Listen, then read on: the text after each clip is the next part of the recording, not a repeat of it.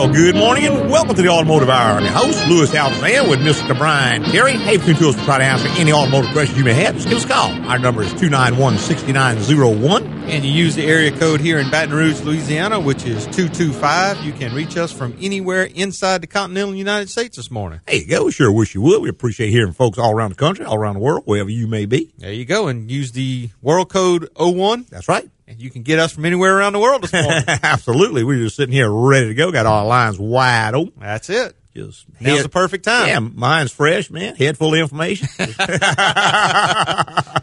if you don't call in, then you're going to hear just the normal. Just babbling back and forth. Just babbling back and forth the normal pattern. So, all right. It's just not a threat. Just, just a comment. Just a comment. There you go. Got a lot of feedback. Last week, we did a show on changing brake fluid out and got a lot of email on that. Everything from I didn't realize that this needed to be done. Right.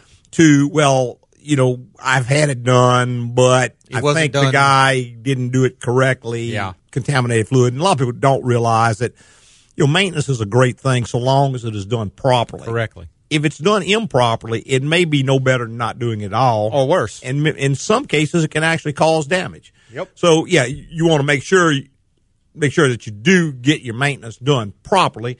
And that starts out by selecting the right shop to do that, because not every shop is equally trained, equipped, or has the philosophy to take care of maintenance needs. Exactly.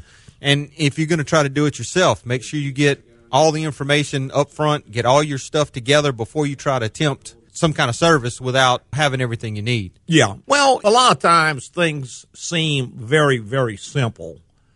And most of the time I have found, particularly in the automotive business, when something seems simple, it's probably because you don't have enough information. Exactly. Because there's really very, very little that is simple anymore. Yeah, and certainly more so now than even in the past. Let's go to our phone lines. We got Jimmy online. Good morning, Jimmy.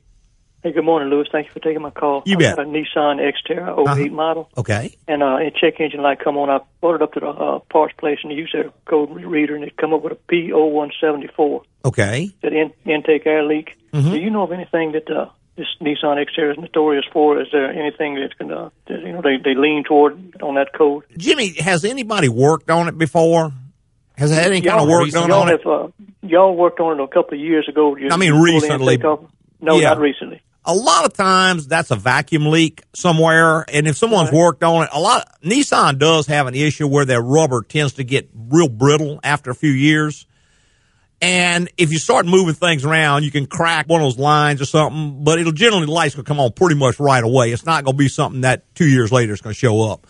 But I would suspect something like that. Now, you're almost going to have it checked, because a lot of things can give you a code like that. For instance, if the airflow meter is dirty and it doesn't know... mass airflow sensor, that's what you're talking about? Yeah. If it's dirty and it doesn't know how much air is truly going in there, it may think there's too much air relative to what it sees. Just a can of mass airflow sensor cleaner, and I can do that myself. Right. You might try that. Jimmy, raise the hood and when the engine runs and see if you hear any kind of hissing noise or sizzling noise or anything like that.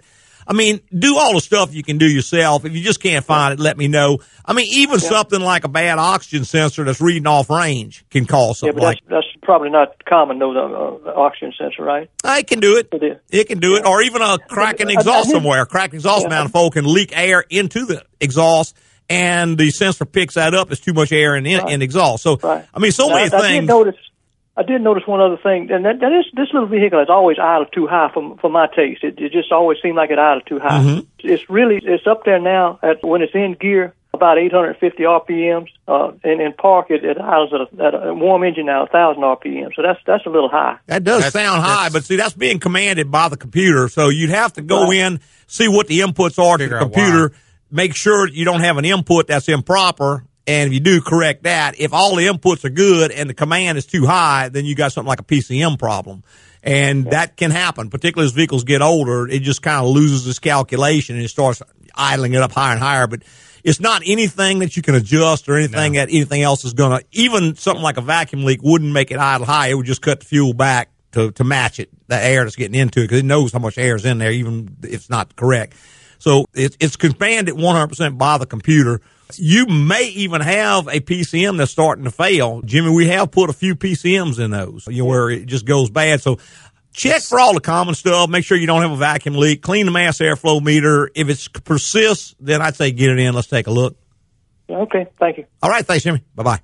All right. 291-6901 is the number. If you want to be part of the Automotive Hour, we'd love to have you. And we've got John's been patient holding. Good morning, John. It's John from Toronto calling again. Hey, John. Good morning. Further question, I had emailed you after the show last weekend about brake fluid, and the fellow that installed my brake fluid used a bulk container. And I was concerned, and we talked about moisture because those containers are, I guess, are probably impossible to really seal properly. I was wondering if there is anything. I looked on one of the sites, and they say they have testers that you can test for moisture. I wonder if that would be the way to check it before draining out what's in it. You could do that. John, there's two or three different ways to test it. The easiest are some little test strips they make, and you just put it into the fluid, and it'll turn a different color. Those are usually easy to work. There's also what they call a refractometer, which is an optical device that can see the light going through it, can determine that. And the third one is with some type of pH meter that can measure moisture content. Those are kind of notorious for not being super accurate unless you got a very, very, very expensive, like a lab quality one. So, yeah, you could do that. And again, you know, simply being in a bulk container doesn't necessarily mean it's contaminated, because if he goes through a tremendous amount of fluid, let's say he's buying gallon containers, but he's using that gallon up in less than every 2 or 3 days, and he's keeping it tightly capped and in a low humidity environment, that would probably be okay. But if he's got a gallon can and that lasts him for 2 months and it's sitting there with the top off, then that's a big problem, you know? I hear you. Yeah. Well, I just thought this might be the simple way. I like the idea of the strip. It's just asking if either he has a testing method or can we get a strip and put it in and just test it to see? Generally you have to buy a little container of maybe 40 or 50 at a time. They don't generally sell one little strip. And they're not terribly expensive, but I want to say $25-$30 for a thing of 50. But the problem is that would last you your next three lifetimes. Right. I'm going to ask him if he has it or he can do it. And if he's negative to it and it's going to cost more than the strip, I'll just go somewhere else and just get them. Put three more containers of fluid in. I guess if I just did flush once, that would probably be enough. Yeah, I think one container, a pint container run through it would flush it out, since it's not going to be super contaminated. And you might just want to bring your own brake fluid if he's amical to that. I've been doing that with the oil and transmission fluid and antifreeze. I thought I could get by with the brake fluid. Yeah, you're not trying to save money. You're just trying to make sure the right stuff gets put in your car. Exactly. I mean, he argues that I shouldn't go and buy Honda oil. It's not as good as whatever he has, Valvoline or whatever. And I keep telling him that I don't want to switch it because, you told me the stories about how that one where you switched oil and it started burning oil. That's right. That can happen. We've got a Honda Accord. Christie's Honda Accord's got 200,000 kilometers, so 50 miles or so, or 20 miles rather. But those 08 Accords were bad for burning oil. Hers doesn't burn a drop, but I always get her to get the Honda oil. I don't want to start playing games and end up with just that kind of thing. Right. Yeah, I've got several vehicles. I've never had a vehicle that had an oil consumption problem, and I've always used the same oils in them. But I've got lots and lots of customers who do have them where they jump around. They'll go from one place to the next place getting oil changed. And, all oil that I know of on the market is good. It all meets standards and everything. It's just not all necessarily compatible. They all use different additive packages. And if you get something that's incompatible, it can, kind of mess with that seal that the oil forms, and you can end up with an oil consumption problem in many, many cases. So, didn't you say that you had a customer that worked at Exxon? Yes. And that he went through that, and he explained to you how they found out better that by switching the oil that it does cause. He told me, he said he wouldn't even mix gasoline brands. Yeah, he's a petroleum engineer, and I got to admit, I do depending on what I can get. I try to stay with Exxon Mobil because I like their products. But if Shell is the only thing around, I'll use Shell, or I might use, who knows, BP. As long as one of the majors, I use it. But he says, in his opinion, he wouldn't even mix those. All the additive packages are not necessarily the same. And he told me a humorous story years ago where they were blending some oil and the wrong additive got in, and they gelled an entire tank of oil. Went to draw a sample, opened the spigot, and nothing came out.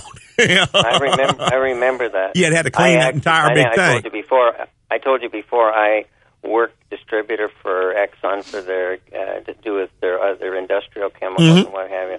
And I toured that facility in Baton Rouge. Oh, really? And, and it's a big plant. You know, they're so careful. I mean, these big corporations, they don't play. So you know, to say don't buy. It's probably Exxon oil. It's in the Honda can. It could be. I know this stuff's not as good as somebody else. I'm saying, don't give me something. Yeah, the products that go to the dealers are actually manufactured locally. And Honda will get a contract with Exxon Mobil or with BP or whomever.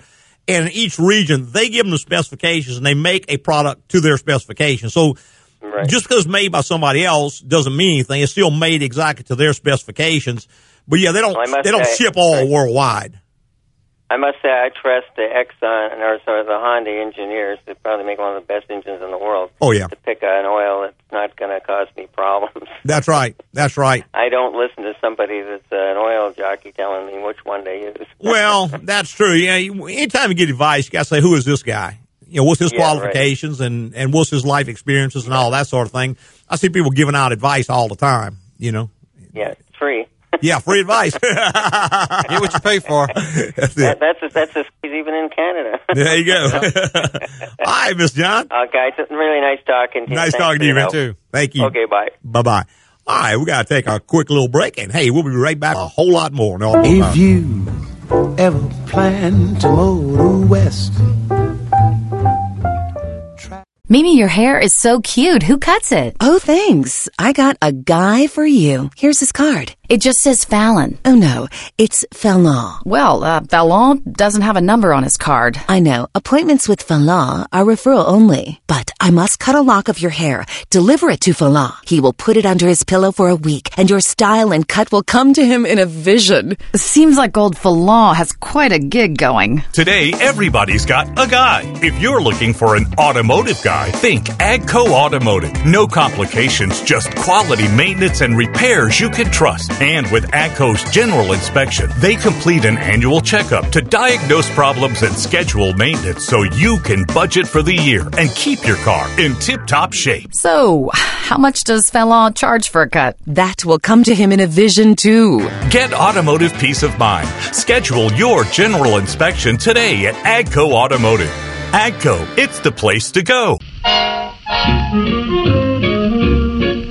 Welcome back. If you just joined us, the Automotive Hour. I'm your host, Louis Altazan, with Mr. Brian Terry. Hey, between two of us, we'll try to answer any automotive questions you may have. Just give us a call. Our number is 291-6901. There you go. That's it. And we were talking about brake fluid, service and brake fluid. Right. And we kind of went over most of that last week. Kind of recapped a little bit. Yeah. And, you know, it just doesn't end necessarily with brake fluid. When you start talking about brake service in general, again, seems like a very, very simple thing until you start to get into all the little nuances. One of the top things that we see that cause problems, people buy aftermarket brake pads, not realizing many times the OEM pad is no more expensive, right? Or only a little bit more expensive. And it's so much better. OEM pads are designed specifically for a certain vehicle. For that application. You know, a Honda Accord EX may have a different pad from an LX. Correct. It's got a specific pad designed for the exact application, perfect coefficient of friction, whereas aftermarket pads, for the most part, are a general pad. It comes out on a big, huge sheet. They cut it in a little slit and they put it on different backings. But if you get a Chevy pickup truck or a Honda Accord, you may get the same pad material, just on different backings. Exactly. It's not designed specifically for the car. So one of the things you always want to make sure is you're getting the OEM pad material. It's just way cheaper because you're not gonna have the problems. It's not gonna squeak and squeal. It's not gonna turn your wheels black. And you got to figure the original pads probably lasted 80,000-90,000 miles in most cases. Yeah, sometimes way over 100,000. You treat them properly. And, you know, the second thing is with brake rotors. Now, brake rotors are a little bit different depending on where you live. Exactly. And we're going to get into that. We're going to go back to our phone. I've got Patrick on the line. Good morning, Patrick. Hey, good morning, guys. And by the way, I love the commercials, man. Well, they give me a giggle every time I get it on. Well, thank you. Thank you. But speaking of brake pads, that's not why I called, but my wife had a 05 Suburban, and we got... When we sold that thing at 315,000 miles, we had never, ever, ever changed the brake pads. Right. It got to be the point that when we would go get new tires or rotate the tires or whatever, all the guys in the shop would just kind of gather around to see, is today the day? Yeah. It never happened. It never, ever happened. Oh, yeah. And, you know, now I had a Ford, the Ford that I had, you know, seems like I went through brake pads every 50,000 miles. Yeah, for a while there, Ford had some problems with the brake pad. I think they've got that mostly worked out with some of the newer models. But, yeah, if you're a fairly easy driver and you do a lot of highway driving, man, brake pads can last a long, long time. Now, if you drive all in town where you're constantly stopping the vehicle, and particularly if you're, you know, we have some customers, they're just hard on brakes, man. 1 foot on the floor the whole time. Yeah, they got two pedals, they had 2 feet, and one of them's on the floor all the time. Well, thank God she wasn't like that. But she was a single-foot driver. Her daddy taught her right. Well, there you go. This is why I called. I've got a 2013 F-150 crew cab with a 302 in it or the Coyote engine in it or whatever. The problem that I'm having, it's been happening for about 60,000 miles, and I was just kind of figured the transmission was going out. But what is going on is in third gear, as it goes through the cycle of shifting, when it goes through third gear, it gets there, and it feels like it wants to shift, but then it doesn't. It slides back down and goes a little bit more and then shifts. Yeah. What is that? Most of the time, Patrick, and I would have to do a pressure test and have a scan tool on it to confirm this, but most of the time the valve body is starting to wear in it. It's got a real weird setup, in my opinion, on that one. It's got an aluminum valve body, and it's got steel valves in it. And they don't just move on and off like old cars did. They have a pulse, and they're constantly moving. And if you get any debris in the fluid at all, you got a piece of steel, which is real hard, and you got a piece of aluminum, which is real soft. If one little tiny speck of grit gets in there and it's constantly moving, it tends to wear the valve body out. And when it does, the fluid kind of leaks past that valve. So when it gets, you know, right in that range where it's trying to go, it doesn't make a smooth shift off-on. Some fluid's running past the valve and all that stuff.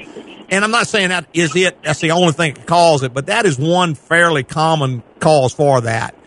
And, of course, that is a major, major deal. How many miles do you have on it? Right now, 130,000. And that's kind of the attitude I took, that, you know, more than likely it was going to be tear the transmission apart, rebuild, or something of that sort. So I was just kind of waiting for it to progressively get worse, hoping that it didn't, like, you know, just all of a sudden get worse. You know? Yeah. Now, have you had it serviced? Changed the fluid and filter? I have it. At about 70,000 miles, we replaced, dropped the oil, dropped the pan, and replaced the filter, and did that. You know, and it's it's at 130, so it's about time to do it again. Yeah, I would say, but keep that fluid good and clean, and you may be able to continue to drive it that way for a long ways. I mean, you'll know it'll start skipping a gear, or it'll start flaring. You know, between shifts. Yeah. When that happens, then, yeah, you're probably in. And at that kind of mileage, I would probably just go with a remanufactured transmission, because to buy that valve body is just ludicrous. I mean, almost that thing is about $1,400-$1,500 just for the part. And then plus the whole transmission's got to come apart, and it's got to be programmed and all that. So if you got that many miles on the rest of the unit, you're probably better off just go with a reman transmission. Yeah.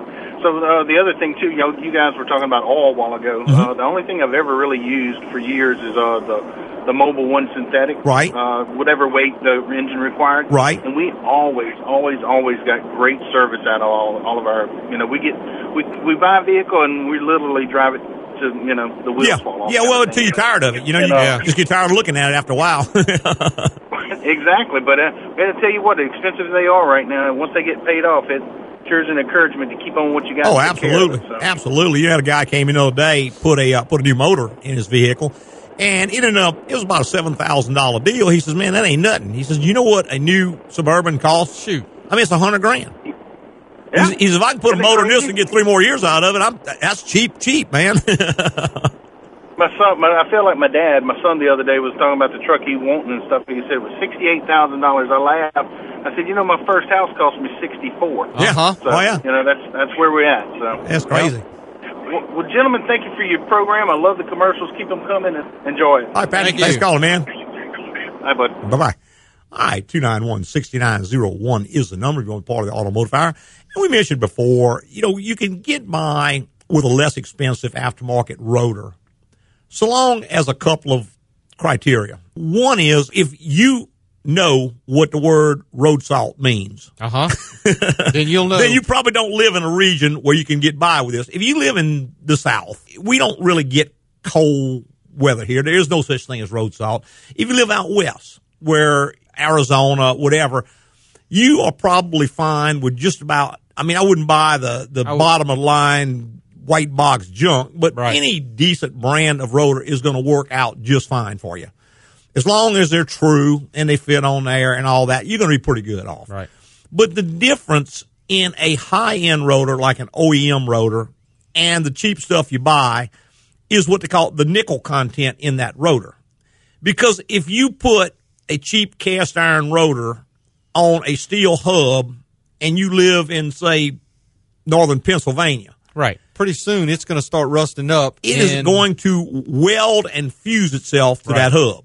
And when you get ready to change it next time, you could be buying hubs and spindles and all kind of other stuff because corrosion is a huge, huge factor there. Big problem. You know, down here, we just don't see that. People keep cars forever. Forever. It is nothing. I mean, nothing to see a 20-year-old car. Yeah, exactly. Because they're not going to rust away. I've got a 21-year-old vehicle now. Well, that's still driving it. The body's in great shape. The frame's in great shape. There's no rust in it. Yeah. I mean... They just don't happen down here. We never see rusted-out brake lines. No. We never see rusted-out chassis, rusted-out bodies. The only time we see that is when we get a vehicle from up north. That's come from up north. And, somebody's driven it down or transported it down. Same thing if you're out west somewhere in the drier states, you know, Arizona, New Mexico, all that. Even California is very moderate climate for the most part, especially the southern end of it.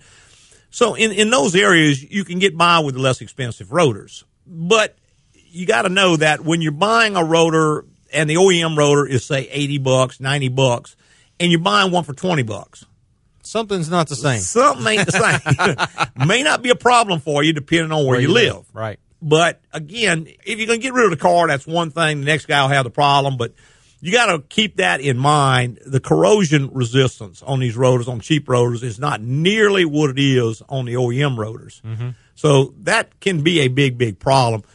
And, you know, the days when you used to turn rotors are technically gone nowadays. Well, those days you had a rotor that was built over spec. It was more than the car actually needed.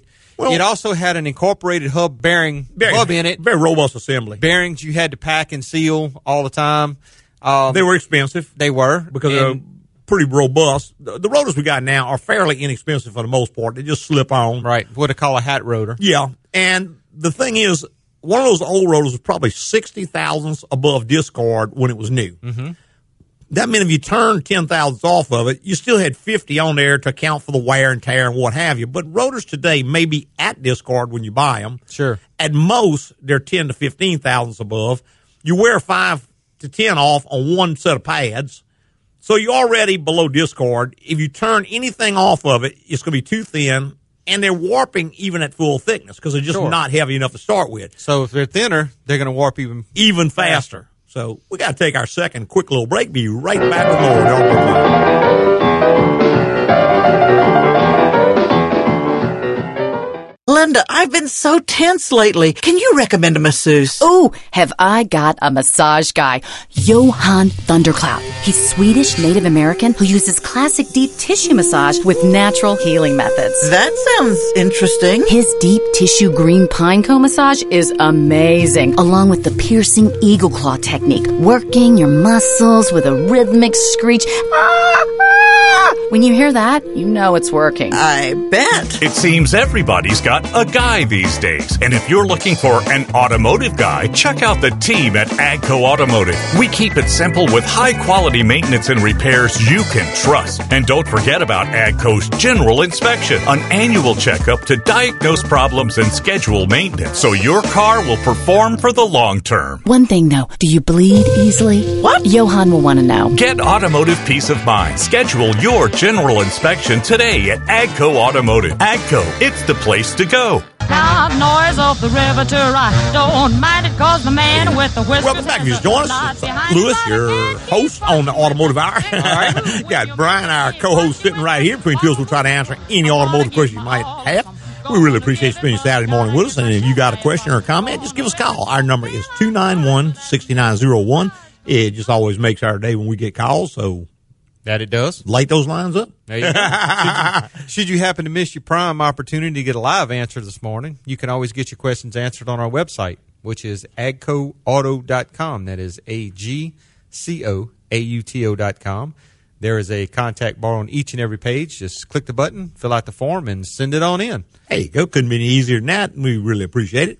You know, we were talking a little bit about just brakes in general and the fact that rotors really can't be turned or serviced. You know, a lady called me the other day, do y'all turn rotors? I said, well, not too often. She said, well, you don't have... I said, we got three machines. Sure. The machine is not the problem. You know, it's the material we're working with. Yeah, you just don't have enough there to do it. And if you think about it, with labor rates as high as they are in shops, inexpensive as most rotors are, it's probably not worth really turning the rotor. You're not going to end up with as good as you had before.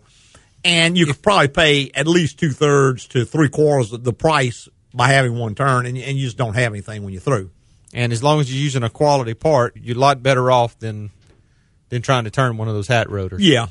And, you know, those tend to not turn very well anyway because with the design of it, it's fairly thin through the center, and it tends to flex. Yep. Particularly trying to turn a warp out of it. The rotor just flexes on the lathe.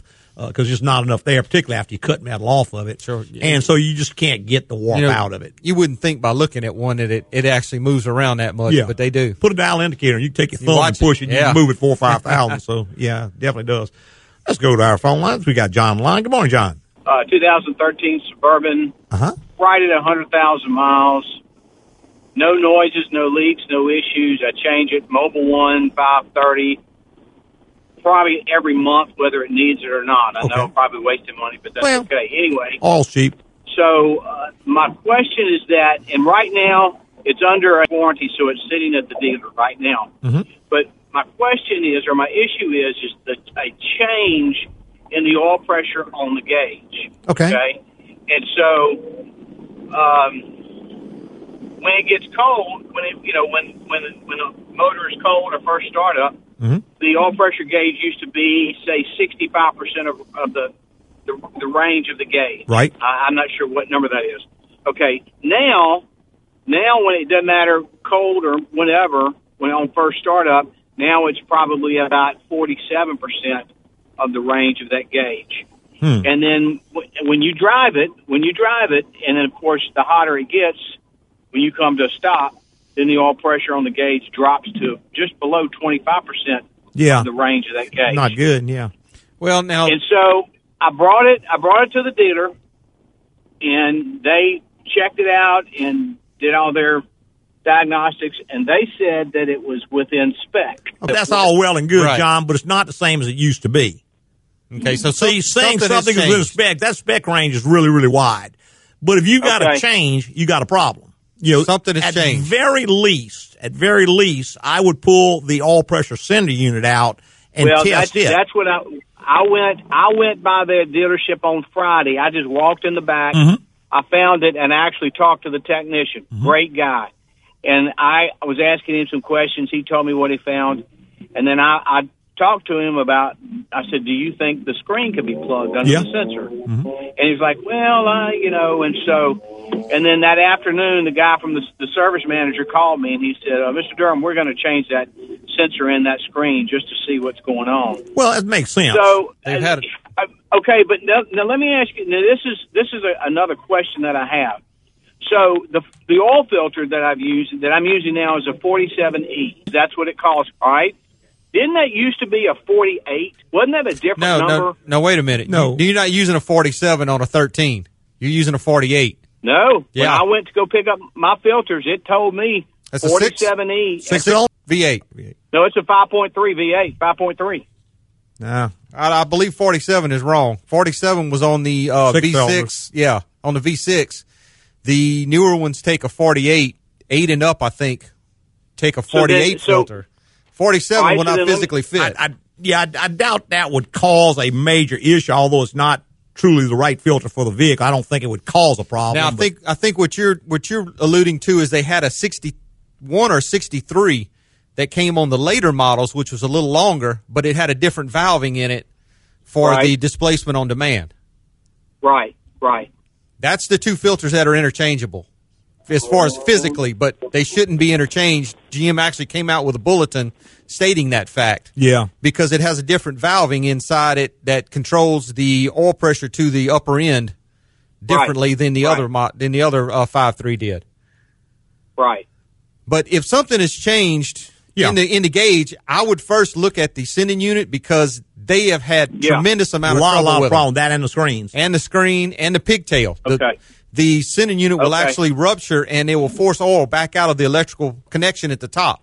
Get on the pigtail and swells that rubber up so it doesn't fit tight anymore. I know at this time right now, there are no leaks on that motor anywhere. It is super dry. Mm-hmm. So I'm not saying it's not that, but I know it's not leaking right now. You might not see it. You know, just a couple of drops of oil coming out that pigtail is going to swell the rubber, but it's not ever going to hit the ground. It would have to cover the whole back of the motor and top of the transmission before it's going to get to the ground. But I would certainly check that. I mean, that is so drop-dead cheap compared to the other alternative. And, I mean, GM's actually got an adapter you can put between the oil filter and the engine block, and you can screw an oil pressure gauge. You can see what the actual oil pressure is. Manually. So I would confirm the oil pressure. But if the oil pressure has changed that significantly, that to me is an issue. Yeah. And when they say within spec, I mean, basically GM says if it has 10 pounds PSI per 1,000 RPM, that's acceptable. Sure. But if you used to have... That's a wide range. It is. But if you had 45, 50 pounds at an idle before, and now you got 10 pounds, something's going on there, man. You know? Either the oil pressure has changed or the signal going to the gauge has changed. Right. So verify manually. If you're under warranty particularly, I want to have a manual gauge put on this engine, and I want to see what the oil pressure is. Well, now, I haven't seen the write-up, but he told me the mechanic said that they did that. They did manual. Just get that. They did a manual check. Now, and if the pressure's really 40 PSI and it's reading 10, then that's no big deal. We go after a sending unit or something like that. I'm okay with that. Yeah, that's just an instrumentation issue. Correct, So then let me ask you this. Let's go worst-case scenario. Let's say I go pick this Suburban up on Monday, and there's no change. What would be the next step? Well, I mean, you're going to have to probably take it back to them or whomever it works with and say, hey, my oil pressure's gone way down. Now, may not be willing to do anything as long as it's within spec until it causes a problem. That's just kind of the way extended warranty companies work, and they're one of the better ones. But still, you just going to have to drive it until you start to get – I mean, if it's dropped that much, you can start to get some noise out of it pretty soon. You can start to have some other issues with it. And when that happens, I mean, it's going to be a matter of replacing the engine. Right, exactly, and I don't want to get to that point. Mm-hmm. That's why I'm trying to head that off. Yeah, you may or may not be able to. You're dealing with somebody else paying the bill, so they're going to have to say, they got the checkbook and you got a broke vehicle, you're going to do what they say. That's one reason I hate extended warranty companies. I just assume not fool with them, but, that's a whole other story. It saved me a ton of money already, the warranty has. That's good. Some people go in the casino and they hit a bunch of money and they walk out, and, man, that's the best. They're giving money away. That's the best thing in the world. But most people lose. Las Vegas wasn't built by the winners. Yeah, that's a fact. Okay, so let me go back to the oil filter issues. Okay, I got three other people holding. John, why don't you send me an email? I'll be glad to go over it with you. Will do. Thanks so much, man. Bye-bye. All right, we're going back to our phone lines. We've got Wallace on the line. Good morning, Wallace. Good morning, Louis. Yes, sir. This is off subject for everything you've talked about today so far. Good. But I'm interested right now in how the technology on our headlights has changed through the years. I mean, I started driving, there were steel beams, and then you had the elements you put in, and now they're LED. Right.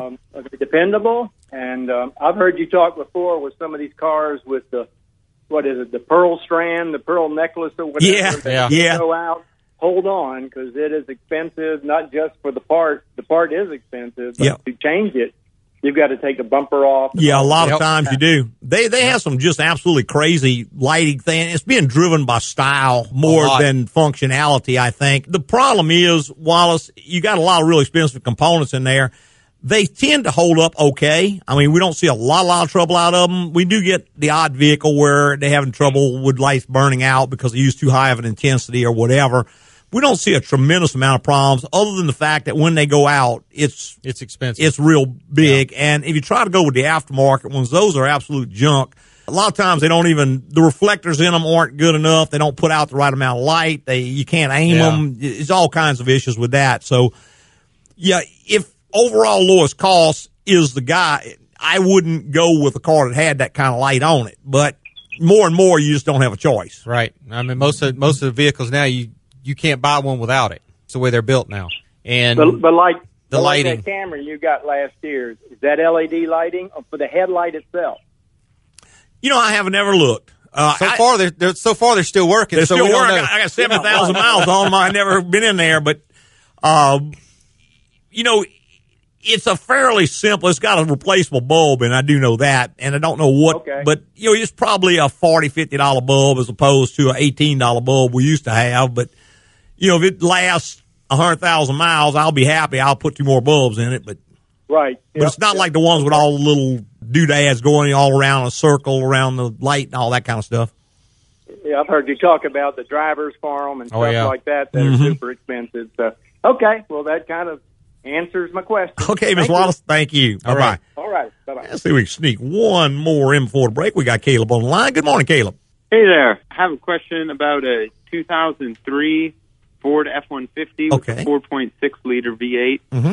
It threw a code for the idle air control valve, and it was stumbling real bad at idle. Okay. Fluctuating from about 500 RPMs up to 1,500.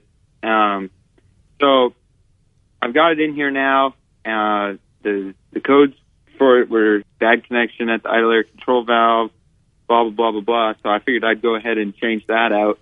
And I also want to clean the throttle body. So I picked up a can of that throttle body cleaner that you just you open the throttle body a crack, or the valve a crack, and run it at about 2,000 RPMs and just spray it in there. No, I wouldn't do that. You want to take the throttle body off the vehicle to clean it.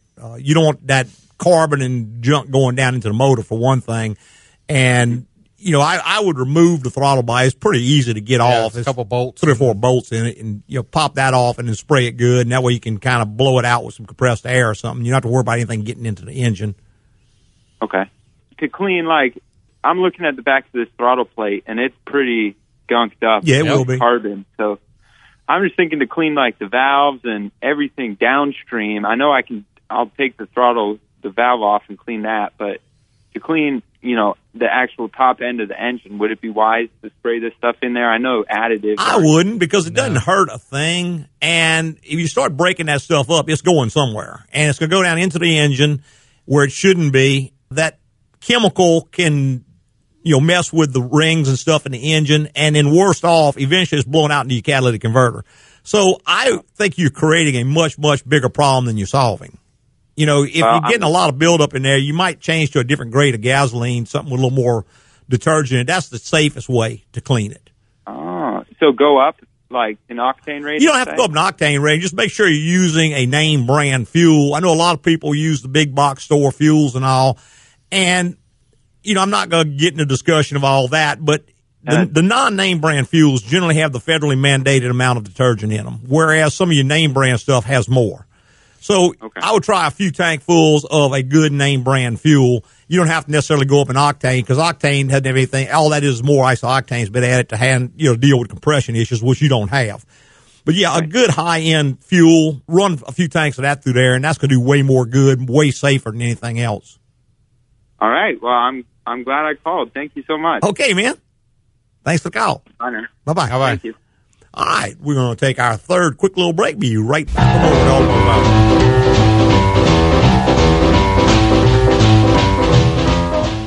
Hey, Mike, I'm thinking about boiling some shrimp. You know where I can get a good price? Oh, yeah. I got a shrimp guy. But there's a catch. His name is Remy Labateau, and you have to go down to Lafourche Parish and meet him after midnight. Okay. He'll be behind the dumpster of an abandoned fireworks stand off Louisiana 1, and you have to buy exactly 50.3 pounds. pounds. Well, that's oddly specific. It seems everybody's got a guy these days. And if you're looking for an automotive guy, look no further than the team at AGCO Automotive.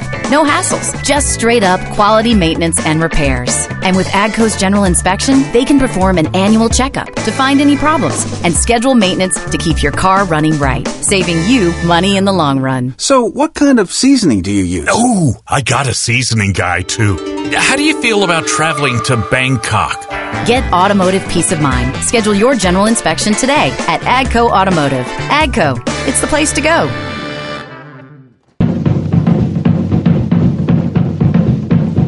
Hey, welcome back to the final segment of the Automotive Hour. I'm your host, Louis Altazan, president of AGCO Automotive. Got our lead tech and general manager, Mr. Brian Terry, right here by my side. So between two of us, we'll try to answer any automotive questions you might have. Why don't you give us a call, 291-6901. Still got a few minutes left in the show. Get you an answer, whatever you might have. Just a few, so got to make it quick. Yeah, you got to make it quick. We were talking to the last gentleman, and I recommended to him using name brand fuel. Uh-huh. And the first thing that I always get when I recommend that, people who are advocate users of big box store fuels or X name brand fuel, I say, well, it all comes out of the same refinery, and that is true. Right. But, all pastries come out of the same bakery. But you got many, many different pastries, and they may all be combinations of flour and sugar and eggs and butter. Sure. But you have dozens, if not hundreds, of different products. Same thing with gasoline. It may come out of one refinery, but it's made to a certain specification. And if that specification is, okay, we want the cheapest gas we can sell, they're going to put, because detergents are very expensive. The federal government mandates X amount be in there. And that's what gets You're put. Getting the minimum required by the federal government. Correct. There's other products that they put into gasoline that makes it more useful. And this is the things you get in the name brands. I can tell you, I've got two vehicles. Right. Neither one of them gets anything but name brand fuel. In emergency one time, I did put some X brand. That's the only thing I could get, and I was about to run out of gas, so that was unusual for me. It just happened to be caught in the Panhandle, Florida. Uh-huh. They don't have many gas stations. And I tell you what, I noticed my fuel mileage went down about 2 miles to the gallon immediately. Sure. And maybe it's psychological, but it just didn't seem like the car ran as well. I couldn't wait to get a new tank of good fresh fuel in there. It's like the human body or even your pets and all. More and more, they're finding out nutrition. Exactly. More and more things they're finding out are caused by poor nutrition or poor quality foods we put into our body. It's the exact same thing with your car. If you put an inferior grade of fuel or oil or antifreeze, you're going to have some ramifications. Yeah. Your very, very best insurance is spend a couple dollars more and get the good stuff. And really, it's so much little. There's very little difference. Let's say you pay an extra nickel for the name brand fuel. You got a 20-gallon tank, which is a pretty big tank these days. You spend an extra buck. Right. Now, I can tell you, of all the cars we've ever seen come into the shop and have a major fuel system problem, let's say the injectors are plugged up. Let's say the fuel pump went out prematurely. Let's say the fuel tank was rusted up. I have never one time ever asked the customer what kind of fuel you use and heard Exxon Mobil or Shell or British Petroleum. I've never heard that. It's always, XYZ or this department store or that one. Or this mart or that mart or whatever. Right. It's always. And I know that's not scientific evidence, but that is just enough to convince me that. And like you were saying earlier, for what little difference it makes in the price. You don't always get what you pay for in life. But you absolutely never get more than you pay for. I love that statement. That is a great statement. I mean, if you think about it, that says a whole lot. Yes, it does. You don't always get what you pay for, but you never get more than you pay for. And that is true of lubricants. That is true of fuel. It's true of all those things. Yeah, so it is. I tell you, I see we're just about out of time. I want to thank everybody who called in today live. We really appreciate the live calls. I'd like to thank all our podcasters for listening this week and every week. Tell your friends, go to your favorite broadcast or rebroadcast service, whichever that might be. Find a written review and fill it out for us, please. There you go. When you fill those written reviews out, it moves us up in the rankings so that when people type in a generic term, like, say, auto repair, we come up close to the top of the list. Sure. Obviously, those that are close to the top of the list are going to get clicked on a lot more. So more people listen to the show, ratings go up, and all more pod services will handle our show, and people here at the station won't kick us off the air. There you go. Hey, preceding was opinion based on our experience in the automotive industry. Have a great weekend.